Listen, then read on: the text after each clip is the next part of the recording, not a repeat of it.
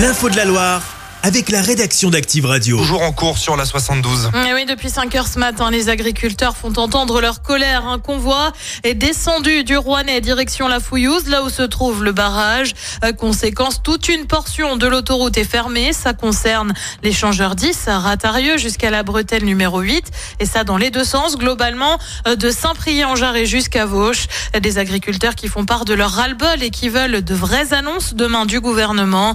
Nicolas Lenoir est le président des jeunes agriculteurs de la Loire. Aujourd'hui, on se mobilise parce qu'on a un ras-le-bol général dans la profession. D'une part parce qu'on a le sentiment de ne pas être écouté par l'État et surtout parce qu'on veut euh, vivre de notre métier avec des revenus décents. Et aujourd'hui, c'est pas forcément le cas. Nos coûts de production sont pas euh, intégrés euh, dans, dans nos prix de nos produits. Nous, ce qu'on veut, c'est pas des mesurettes. Donc, on veut vraiment des, des vraies annonces avec du concret. Si on n'a pas d'annonces avec de réels faits et, et de réelles solutions à apporter, je pense que ça sera pas entendable pour, pour nos agriculteurs et pour nous-mêmes. Donc euh, on va on va être attentif, mais on attend vraiment de vraies annonces. Et le mouvement ne devrait pas être reconduit demain dans le département. En attendant, ça bloque aussi du côté de l'A47. Une portion de l'autoroute est fermée à hauteur de Givors dans le Rhône. Idem sur l'A7 de Saint-Rambert d'Albon jusqu'à Orange. Et puis, euh, trois députés de la Loire écrivent au Premier ministre pour dénoncer une France agricole qui souffre. Il s'agit de Jean-Pierre Tête, Antoine Vermorel Marquez et Sylvie Bonnet. Ils demandent notamment une fixation des prix dans le cadre de la loi Egalim pour une meilleure rémunération des agriculteurs. Le gouvernement, on le rappelle, doit faire des annonces demain. Et puis après le drame de Pamiers, le conducteur de la voiture en cause dans l'accident a lui été mis en examen. Une voiture a foncé sur un barrage d'agriculteurs en Ariège en début de semaine.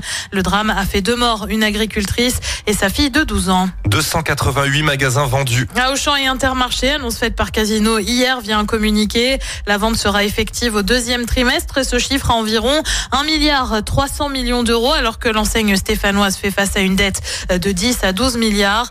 Dans le détail, Auchan récupère 98 magasins, Intermarché 190, 25 sites sont encore en suspens. Laurent Vauquier, le président de région, a salué une bonne nouvelle pour Casino et le bassin stéphanois.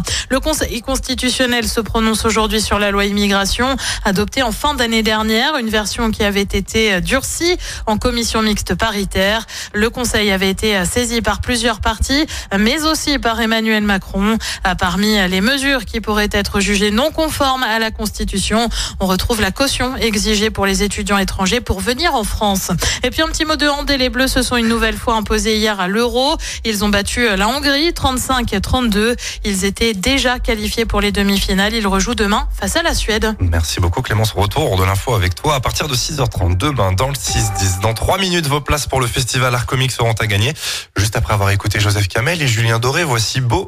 Chaque semaine, vous êtes plus de 146 000 à écouter Active uniquement dans la Loire. L'actu locale, les matchs de la SSE, les hits, les cadeaux. C'est Active. Source Médiamétrie, IR local, habitude d'écoute en audience semaine dans la Loire des 13 ans et plus, de septembre 2021 à juin 2023.